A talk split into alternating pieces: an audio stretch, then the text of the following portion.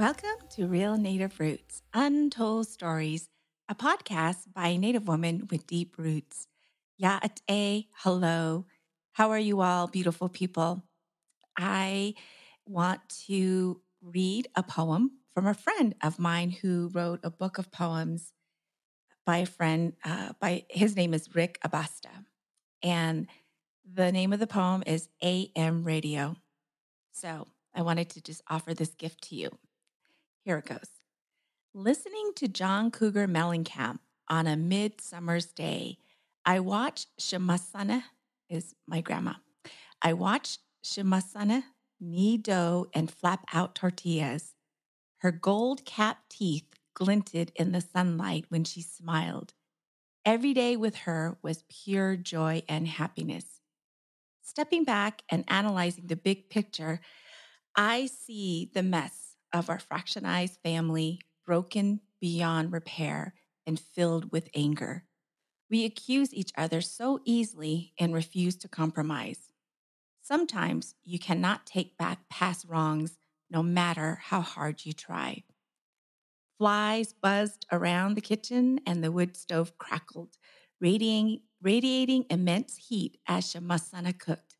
Shiche, my grandfather, his chainsaw screamed outside as he prepared for the long winter ahead. We ate sandwiches and dipped pieces of tortilla into baking grease when the pork was all gone. I missed the quiet company of my grandparents. I never got scolded for changing the radio station to 80s rock and roll blasting in mono.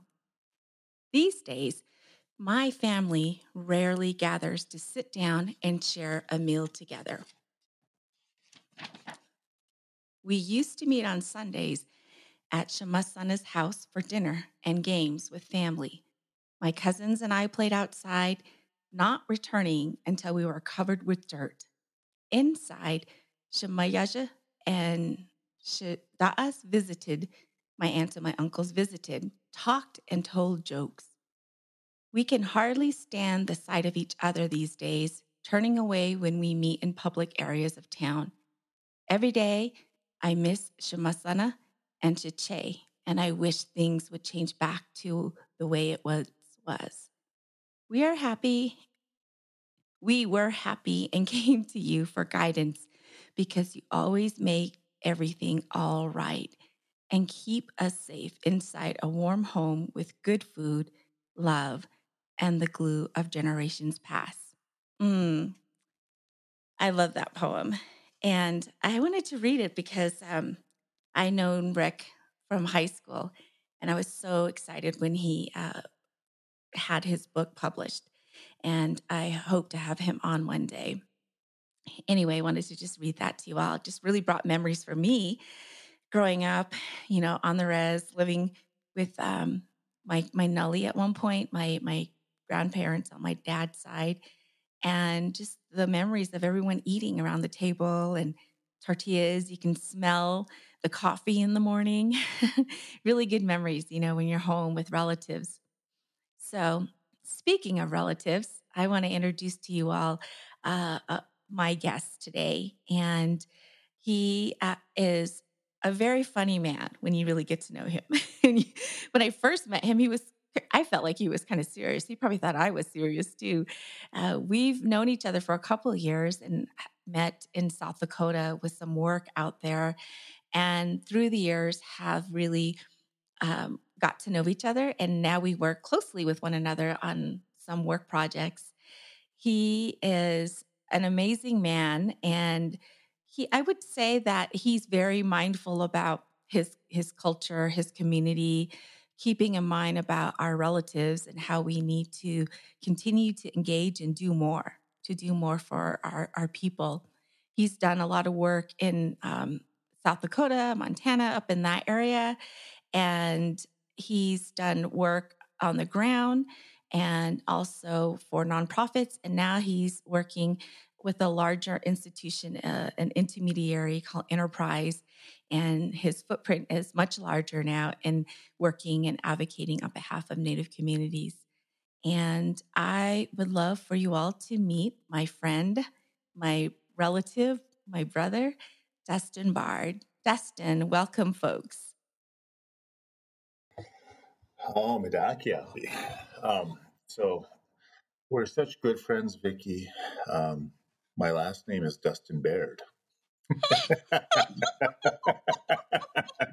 That's okay. That's okay. Oh my God, that's so that is hilarious. There you go. But but actually, actually, Bard Bard is another pronunciation for Baird. Um, Baird is a uh, it's a Scottish last name. Okay. And, uh, actually, so on the history of the the clan Baird, bards are included. So actually tomato, tomato. There you go. exactly. And I and I wanted to say that was a beautiful poem, and it really took me back to my grandparents' house. You know, mm. and a mm. lot of the teachings that were instilled in me at a young age. And you know, whenever you, you I could just see the layout of the breakfast table when you were describing that. Um, we didn't have tortillas, you know, being being from up north, but man, that just took me straight back, just straight back hearing uh, my grandparents speak Lakota, you know, just feeling the love. Yeah. You know, as, as a grandkid, you know, just just feeling that love of a grandparent's table. You know, it didn't matter if you were eating liver or, or or something way more delicious. There was just always that love that was encompassed around that table, and um, it's really key key for Native families. right? So, so yeah, absolutely. So, yeah, thank you. So thank you for sharing that, and um, I just want to say thank you for having me on.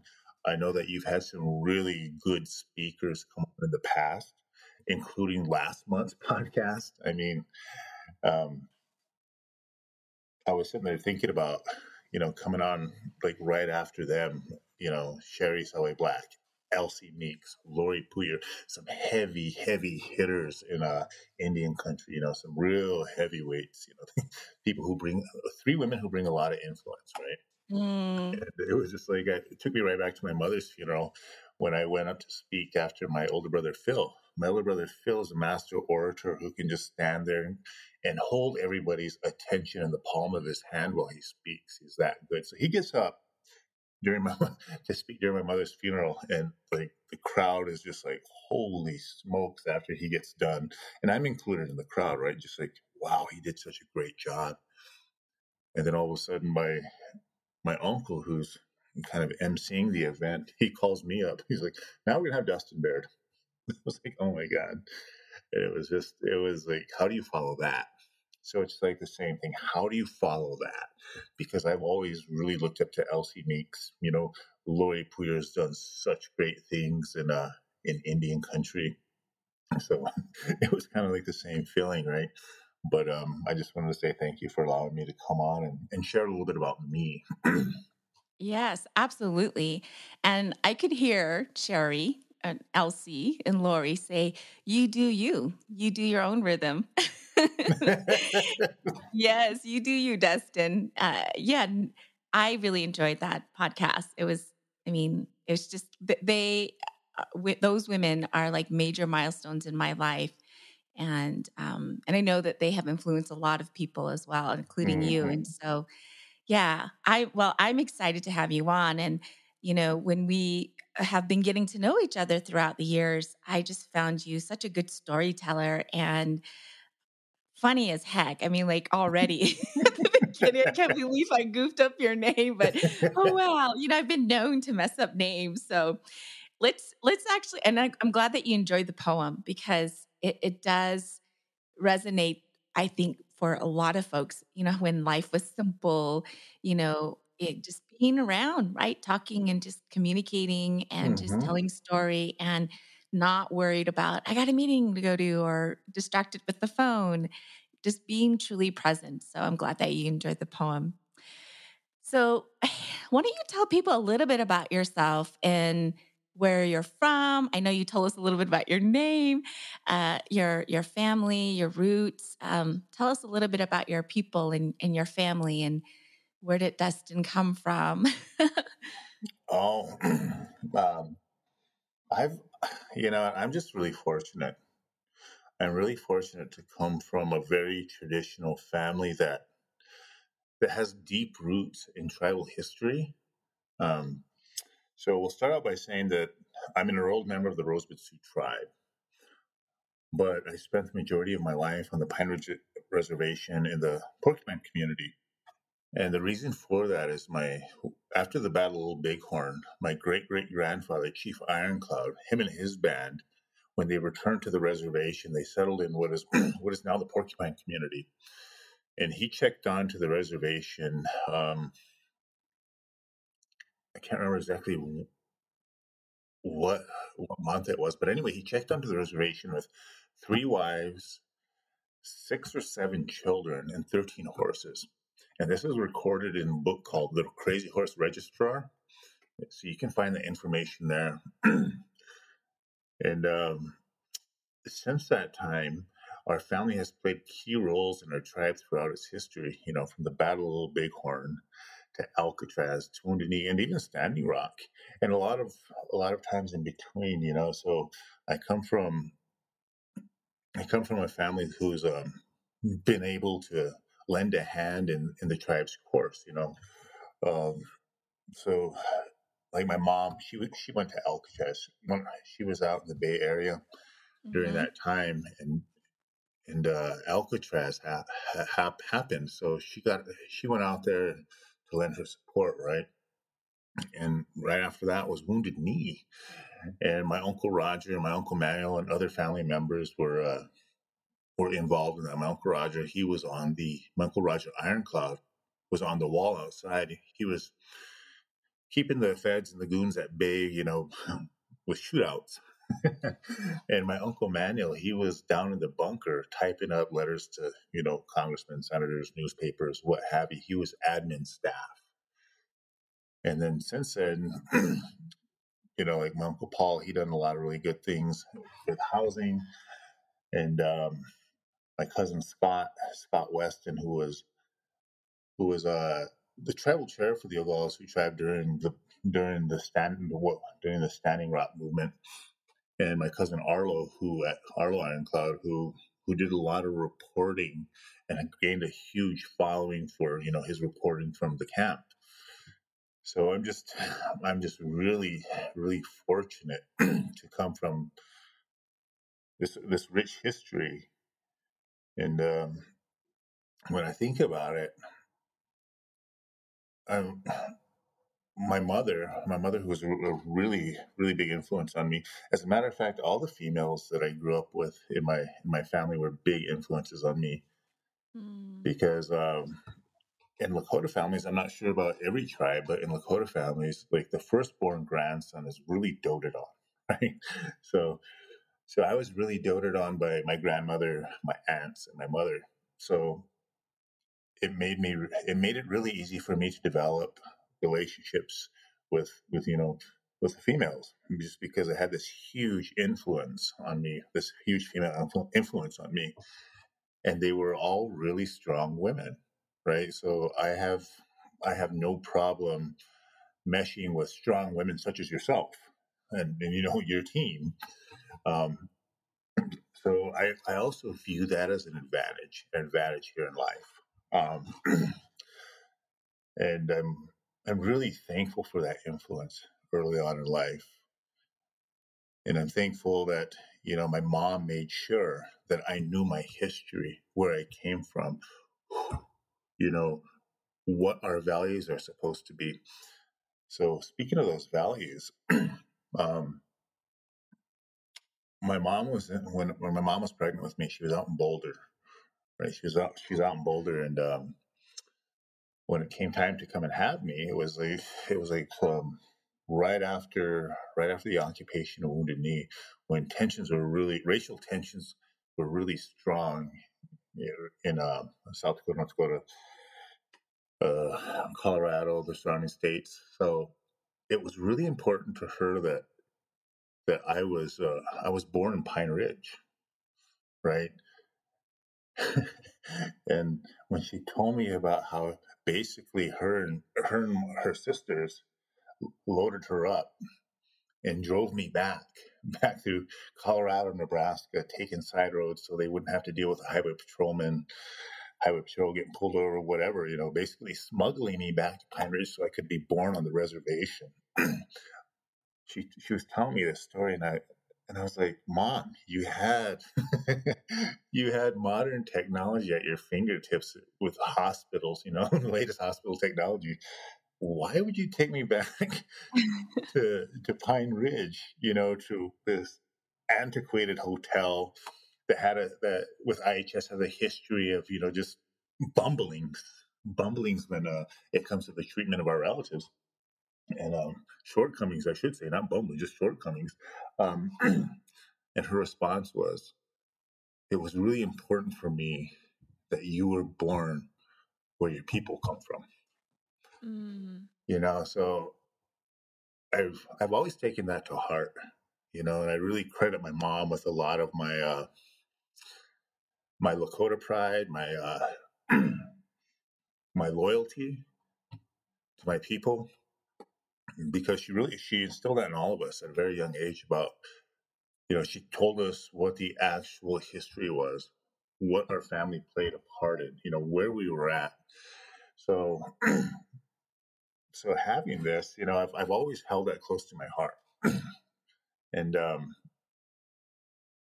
even like um even with my family's great my, my family's history of service to the tribe you know, starting with uh, Chief Ironcloud at the Bad Little Bighorn, and even before that, we could go down we could go down a rabbit hole with with those stories. But long story short, I grew up seeing like a lot of really strong people come out of my family mm-hmm. and really give back to our tribe. But I thought that that path was already forged you know, and, and to follow in those footsteps would be good, but it would, it wasn't as difficult, you know, and I kind of wanted, wanted a challenge. So I left the reservation and um, I went out into, into that world just to create my own path. So I, so I landed in the world of telecom, you know, wireless telecom, cellular construction, and I started doing these AT&T build outs, right? And uh, so I started building a lot of towers. And honestly, that that industry is pretty much where I found out who I was, you know, and it kind of made me the person I am right now when it comes to uh, come to comes to showing up at work. You know, I'm mm-hmm. armed with that old those old traditional values and this sense of urgency when it comes to getting things done. And the only way that I I could well, let me rephrase that. I'll give all credit to success in that in that industry to my to my grandfather Eddie Ironcloud and to my father Raymond Baird. Both of them really pushed me to be, you know, a strong worker, not a hard worker, but a strong worker, somebody who would show up on time, give uh, give one hundred percent during you know during work hours and just get things done but get not only get things done but get things done well. My grandfather was such a I, I don't know if ocd would apply to him but if there ever was somebody who was who was the epitome of quality control i would say it was him and my father because there were plenty of times where I had to redo things. you know, you had to redo things. Why? Because, you know, grandfather's grandfather, dad's dad. And they put the food on the table. So you want to eat, you better do things right. Um, so, so I, I get started in, the, in this um, this industry, and it's pretty much just you know 24 7 there's always a need. You're working for carriers, and uh, I succeeded in this environment. Right, the, I, I went from doing the construction to actually jumping on the other side of the fence and doing doing the management. You know, working for I I, started working for a company called General Dynamics. General Dynamics is the number one defense contractor in the world. Right. So um, I started out as a contract employee which a lot of people are. And within nine months, within nine months, I went from a contract employee to a regional manager within General Dynamics, which is a huge feat, huge feat. And um, you know how we have this this lateral violence within Native communities. You know, somebody starts doing good, all you know, the the, the crowd that they're usually running with kind of turns on them. You know, we see that story a lot, and people say, "Oh, it's the crabs in the bucket syndrome." It plagues Native communities everywhere. Well, I can tell you, it's not just it's just not, it's not just Native communities, because here I was, I was the only uh, I was the only Native American, one of the one of the only minorities in this in this group, right? And I went I went past these guys who had been contract employees for seven, eight years. And that was good money being a contract employee. You made, you made a lot of money but the benefits that General Dynamics had, such as the healthcare, the retirement, and just you know being a General Dynamics employee in general, really, really furthered not only your career but your position in life. So when I did this in nine months, I didn't go to being just a uh, an employee. I went to being a regional manager. So everything west of the Mississippi, when it came to um, AT and T sites, T-Mobile, Verizon sites fell underneath me. Right. So I had eight managers and it was a huge step for me, right? Just this huge step. And uh in this we did a few things like we've we totally changed how we approached site construction. You know, not single site construction, but construction of sites nationwide. And uh we actually, you know, we we were talking about partnerships the other day, and we developed a partnership, a closer partnership with AT and T than most of the other uh, turf vendors did. So we worked, like me and my team, we worked very closely with the uh, the operations of AT and T to get a uh, a single list of uh, requirements to for a site like a cellular site a cellular tower with with all the communications equipment on it that were installed by the crews. You know, a single checklist to say, okay, this is good, this is good, this is good. Sites passed, contractor gets paid. Right. So we we totally changed that to where all the all the other turf vendors got on board and, and complied because AT and T said, well, General Dynamics, this is awesome. This is what we're going to go by. And that was huge. That was huge in the telecom world right? So I'm sitting there, you know, I'm sitting there thinking about this. I'm like, okay, this is amazing. This is amazing. And all of a sudden, people are looking at me as a leader within General Dynamics, right? And that was, for me, that was a big accomplishment because when I first got there, I, I was like, when I first got to General Dynamics as a contract employee, there were I was put into a field of lions, right? Everybody was good. Everybody was good at their job. And and the director, the national director of all the construction, he was he was just a warrior. Like his emails would stop a little after two in the morning and they would pick back up right around 5 a.m. So he kind of set the tone and everybody was trying to like fit into that anyway, I was able to fit into that, and people looked at me as their peer.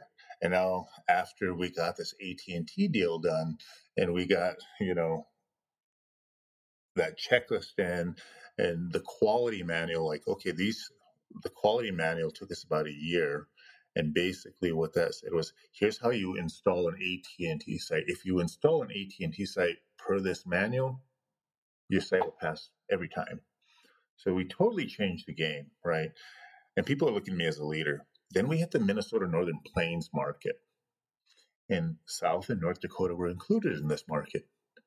And guess what was on that market, the map of that market? All the reservations in South and North Dakota. And shortly before this, before we started working on this, well, this market had the construction had already started and me and my team were coming in to start inspecting, right? So we we found out ahead of time that this this market was going to happen, and in our in our um, we were headquartered in Ma- um, Needham, Needham, Massachusetts. That's where that's where our office was headquartered at. And um, anyhow, uh, something particularly weird happened in Needham. The the E nine one one network went down. E stands for emergency nine one one. So that's your cellular network, right? So it goes down, and people. So for four hours, people are calling trying to get it, you know, report their emergencies.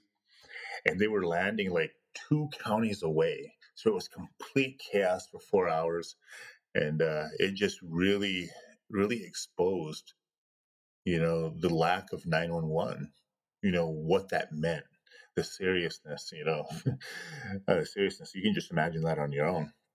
So seeing that catastrophe, that chaos, I was thinking to myself, if that happens on the reservation, you know, we're in a lot of trouble because a lot of times grandparents and grandpa- grandparents and grandkids live together.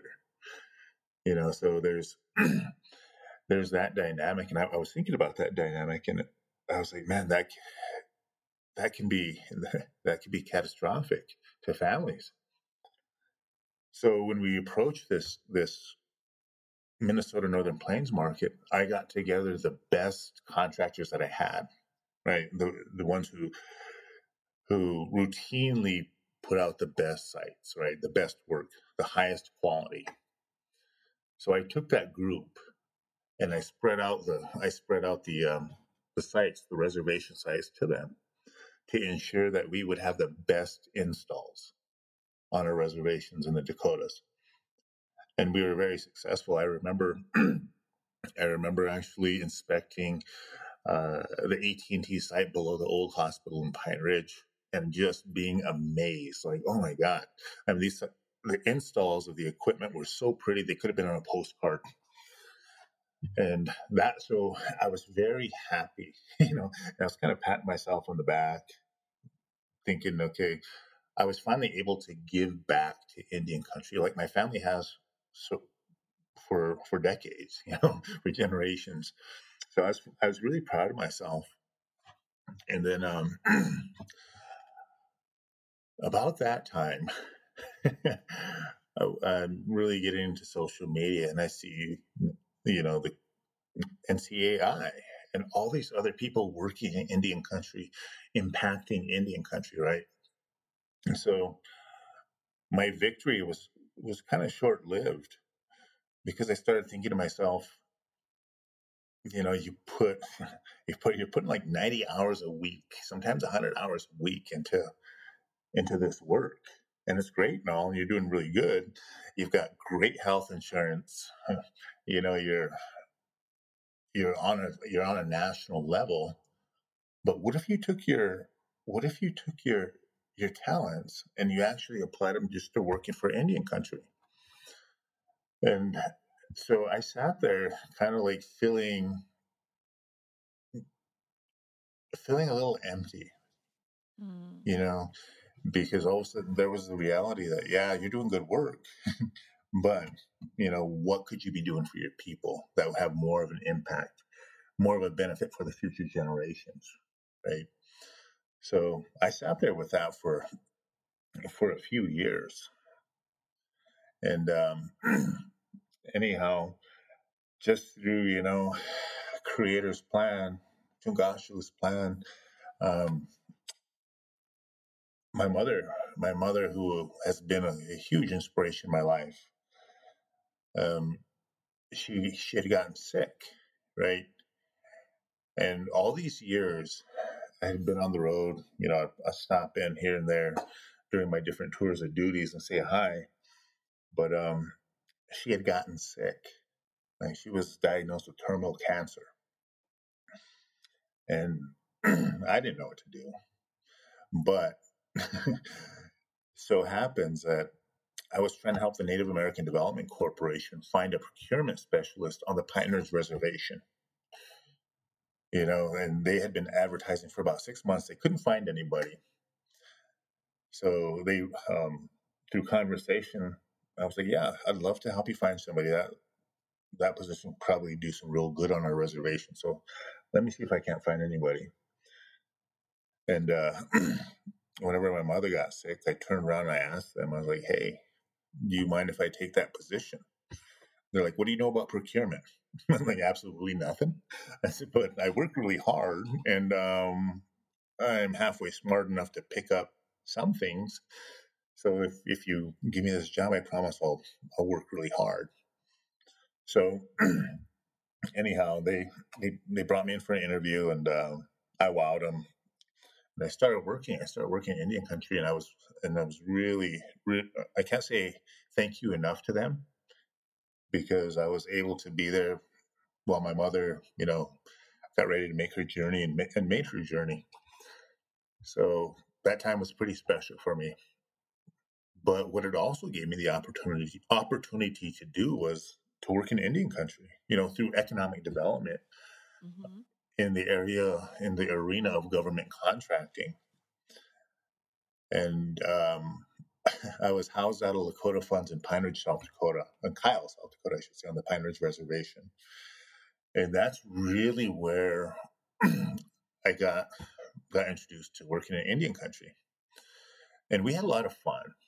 We had a lot of fun. Um, and the nice thing was is I got to work on all nine different reservations.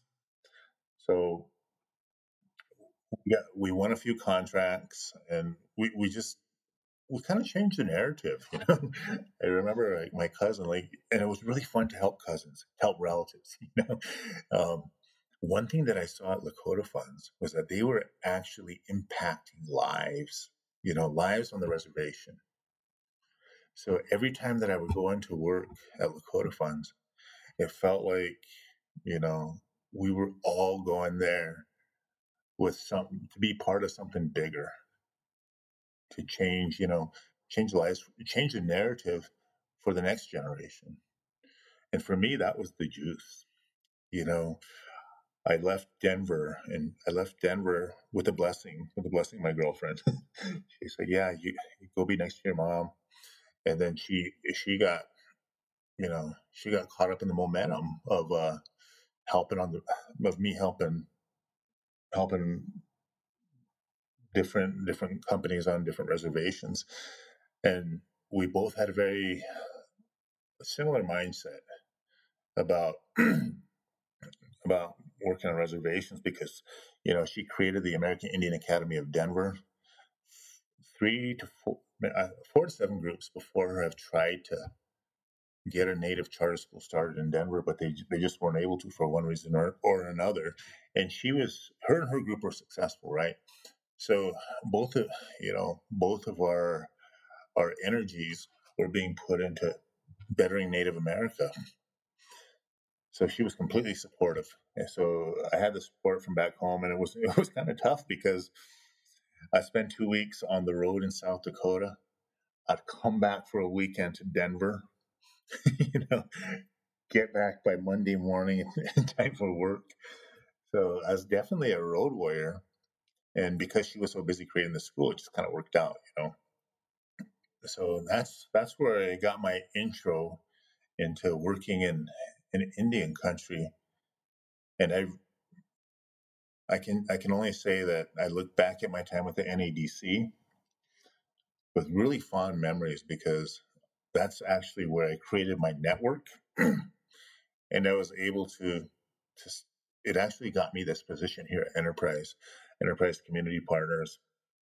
And um, Enterprise is one of four housing intermediaries that goes between, you know, giving out the grants and HUD. HUD gives us after their budget, they give us their their their monies, and, and we make awards specifically specifically through Section Four granting.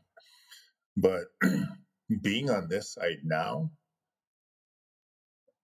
being on the funding side, I've talked with a native nonprofits, you know, people who are reservation born and raised, such as myself, nonprofit directors.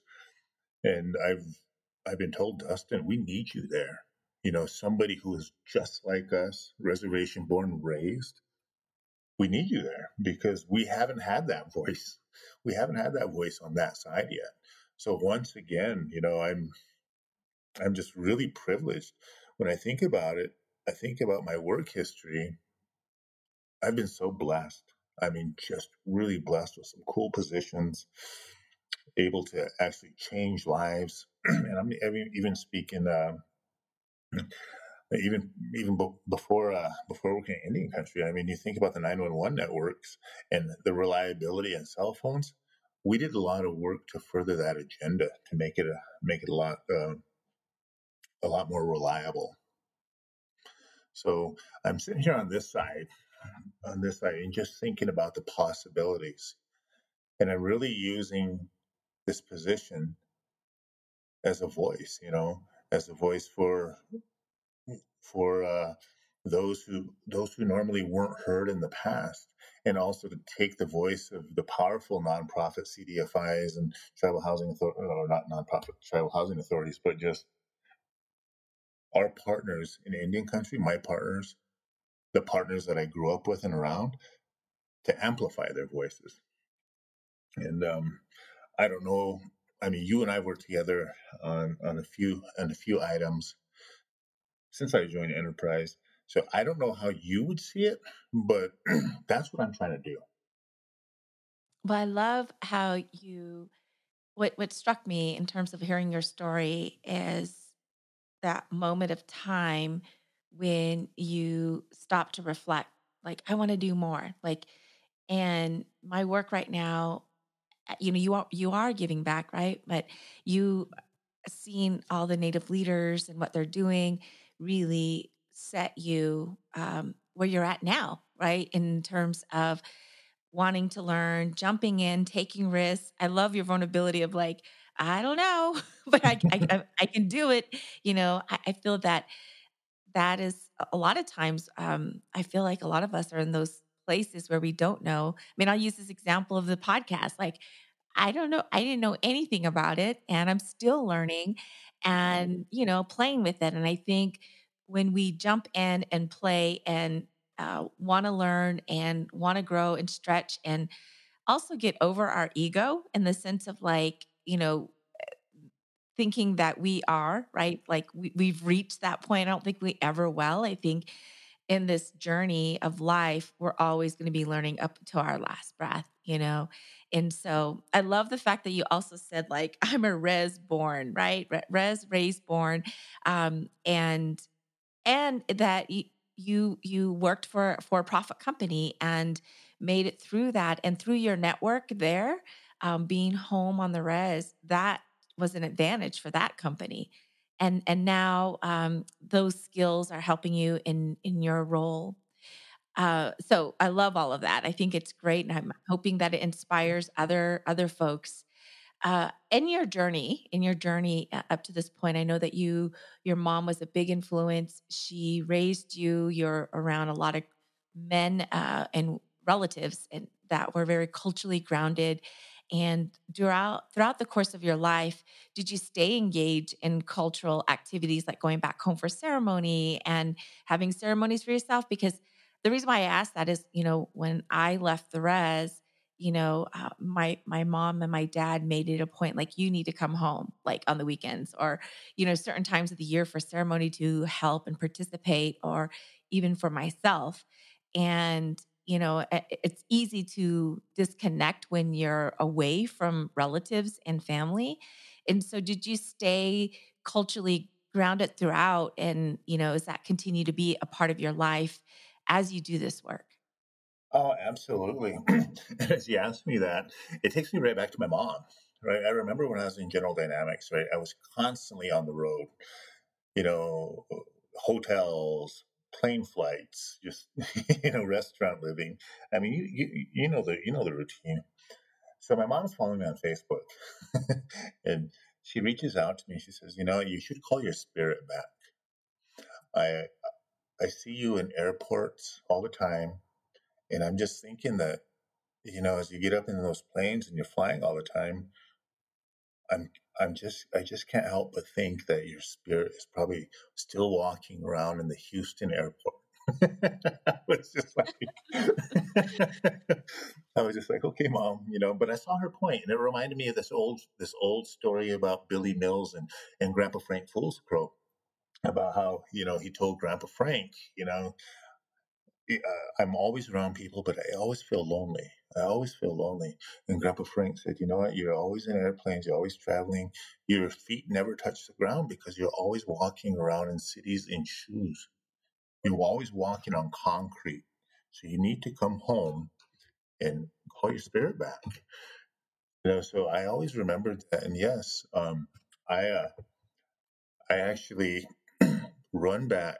I run back and I sweat with my family and it gives me, you know, it it realigns my focus, and it just it just it powers me, it rejuvenates me to stay to stay inside that uh inside that circle.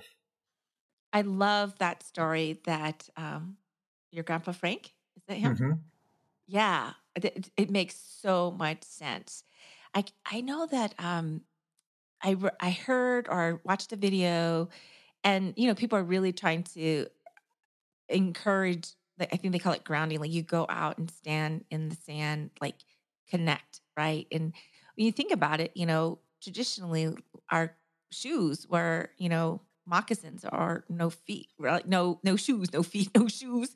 And we we were very connected to the earth to keep us very grounded. And you know, now that we have soles, rubber soles, we our feet can't feel, you know, the the earth. And so I I love I love that.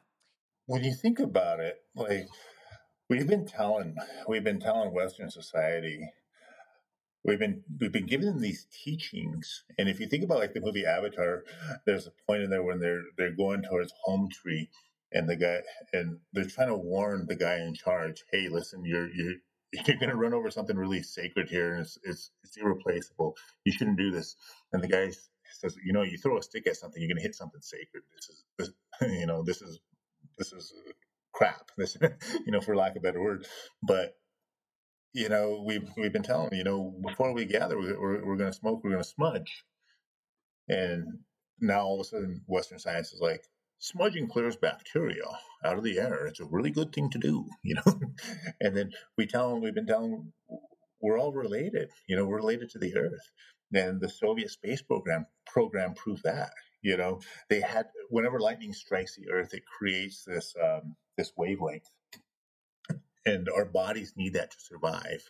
So we had these these people, these cosmonauts, who were training for months in like um, anti gravity chambers, simulating being up in space. Anyway, so they finally send one up into space, and he's out there for a little while. All of a sudden, his body's not doing so good, so they bring him back and they couldn't figure out why. Anyway, they figured out, you know, when the lightning strikes the earth, it creates this wavelength, much like a Wi-Fi wavelength, right? But our bodies need that wavelength. So they recreated that up in the space center up there, and, and now their cosmonauts are doing fine. So Western technology or Western science is finally catching up to indigenous indigenous science, indigenous teachings. And Yeah. yes, we very much yeah, and and grounding, grounding. I have a grounding mat of my own because why? I spend too much time indoors. As a matter of fact, my feet are on the grounding mat right now. so um, I can't believe it's already at um, a point where we need to wrap up in a bit. But before we do that, I really, you know, want you to share, um, you know, in, in in a in a sync way. But I just think it's important, and that your your experience, your journey with Dakota Thirty Eight. I remember you telling me about that, and if you can just talk a little bit about that, because I feel like that's connected to culture, it's connected to spirit, you know, it's connected to, you know, yourself, right? Like Oh, finding yourself, because I feel like that's a theme of your story of like, you know, had to fi- find my own path. And, uh, you know, we're still doing that. But if you can tell us a little bit about that, and then, then we'll start to wrap up. okay. Thank you for reminding me about that. Yeah. So on my own journey, like you said, you know, I I broke away, decided to forge my own path. All of a sudden, you know, like spirituality, my the, my my spirituality really, um, I, I got frustrated with it for lack of better terms. So I decided to become an atheist, right? So I say, okay, no more, no more religion. I'm just going to be be an atheist. So I took my cultural values, you know, like, like being a good person, wanting to have compassion for others. I took those cultural values, and I can't help it. I say it every time, but this is going to sound corny, like really cheesy. But while I was working for General Dynamics, I started doing this, right? And, and this really contributed to a lot of my success there was that I started doing affirmations in the mornings, right? Right before I go out, I'd look at myself in my hotel room in, in my mirror and I would tell myself, you know, you're going to be the best Dustin Baird possible. You're going to be the hardest worker. You're going to be um, the best relative. You, you know, so I, I would say these affirmations in the morning, and all of a sudden my life just blossomed. And this is around the time whenever I started catching momentum and I, I was actually promoted to that regional manager. So, out of the blue, um, the Dakota 38 right um, that that comes up, and my uncle Jim Miller, it was his dream. So I kind of feel a like an obligation to go there because in high school I wanted to go on the Big Foot ride, but every year I was playing in the Lakota Nation Invitational Rapid City, which was held at the very same time, so I was never able to go. So it was kind of like a bucket list thing. So me and my atheist self, we went we went to this uh, this ride, and I hadn't rode a horse since I was probably about 15, 15 years old, maybe 16, maybe. And uh, I just knew that it was going to be it was going to be a challenge, and I was up for the challenge. So I get on the back of this horse, Mr. Gus High Eagle of uh, lower of uh, Sioux Valley, Sioux Valley, Manitoba, loaned me this horse called Cochise, and me and Gus we became really close friends before he passed on. So I, the very first day of the ride, I joined up in Lower Sioux, Minnesota, and it's it's December twenty second, and it was like I can't remember what year it was, but the snow is coming down. It's blowing sideways. And the roads are slick and it's just blizzard like conditions. So I get on the back of this horse and we start out. We start out going down going going down the path. And what the Dakota 38 ride is, is it's an honoring for the 38 Indians who were hung, the 38 Sioux Indians that were hung in Mankato Town Square. And so the, the military marched them from what is currently Lower Sioux, Minnesota, to the to Mankato, and they hung them in the town square. So from the 22nd to the 25th, we ride we ride into Mankato, right? And on the 26th, we ride into the town square to the area where they hung them. So, so there's a lot of cultural significance. We we begin this ride the very first day, my very first day of the ride and my uncle Jim, his horse goes down as soon as it hits the asphalt. It slips, boom, smashes his knee. And I'm just thinking to myself, what did you get yourself into? you know? Because, like I said, I hadn't rode a horse in well over a decade. But we get on that ride, and you should look at this for all those out there listening. If you haven't seen the Dakota 38 plus 2 documentary, it's free on YouTube, and it's won a lot of film festivals um, awards at film festivals throughout throughout the world. But in there, um, Mikey Peters he talks about connecting, like how you as a person connect all the all the directions, the seventh directions, right? And it can only be done on the back of a horse. And how he explains it is the four legs are symbols for the four directions west, north, east, south. The tail points down to the direction of Unchi Maka, Mother Earth, Grandmother Earth. The head points up towards the heavens to where the Wambli Gleska, the spotted the spotted eagle, takes your takes your prayers after you make them to the grandfathers. And you yourself, on the back of that horse, complete the seven directions. And that's the only way you can do it. That's the way it's explained in there. That's the way um, members of the Oceti Sakowin they view it. So I get on the back of this horse and I just couldn't stop praying. As they, when I got there, they were talking, like the, the, the people that, the members that were already part of the ride, they talked about the ride as ceremony. You know, this isn't just to ride a horse, you know, this is ceremony. And whenever I got on the back of Cochise, that horse that was loaned to me, and I completed that seventh direction, all of a sudden I couldn't stop praying. I mean, I prayed for four days straight. And there was no shortage of prayers. I didn't have to try. It was like I had this backlog filled up from being an atheist. anyhow, anyhow um, that, that was the end of my atheist days. That ride brought me right back to my cultural center. And um, I haven't left. Yes.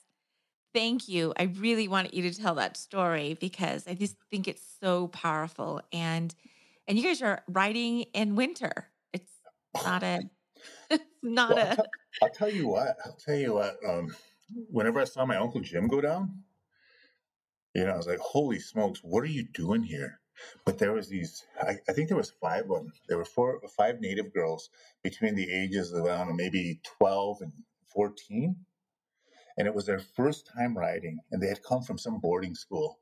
And some non-natives had brought them because it was really important that these girls be on this ride. It was almost like you know they had to do it. It was like a dream or something and they were just back there, just laughing, just having fun. They were so happy to be on the ride. And like you said, the, these were winter like conditions. And the wind was like at times it felt like it was at 30 miles an hour because it was just like your skin, the skin of your face felt like it was cracking. And as a matter of fact, some grown men turned around they were, and they, they just stopped. They, they um, put their horses in the trailer and they just gave up. But those little girls behind me, the whole time they just had fun. So I used them as strength, you know, the prayers and just their energy and their commitment to the ride, their commitment to their people. You know, it, it gave me the strength to to uh, complete that ride.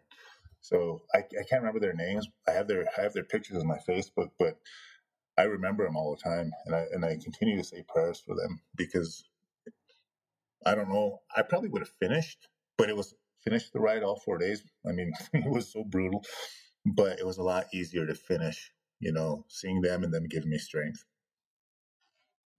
thank you. Dustin, thank you so much for sharing your story. I, I really appreciate you offering opportunities, potential, you know, for for listeners that are um, hearing your story about, you know, the family that you have, uh, the leaders that are within the family, and also just sort of finding your way, finding your path, and you know, and how much passion you have for our Native communities and how much you want to continue to do more, and that you know how how culture brought you back, you know, brought you hmm back to yourself and and to stay grounded any final thoughts that you want to share with the listeners? Um, basically, I've been writing this. Um, I've been writing this blog post that turned into a an actual almost dissertation, but all on the historical, the you know the historical events of housing. And one thing that's been exposed to me is that this the system of the United States that we're all living in, we weren't part of the plan. You know, from the Dawes Act, it said, you know, we're going to assimilate you, and you're going to, you know, kill the Indian, save the man. You you're going to get assimilated. So just have to have empathy for your relatives because you're all succeeding in a system that wasn't designed for you. It was actually designed to make you fail. So just be good to each other. Be a good relative. I love that. And you heard it from Dustin himself. We are all a part of the plan. So thank you so much, Dustin. This has been a delight. And I know this is not goodbye. We'll see each other in other spaces of work. So thank you so much. Thank you. Thank you, Vicky. Appreciate you.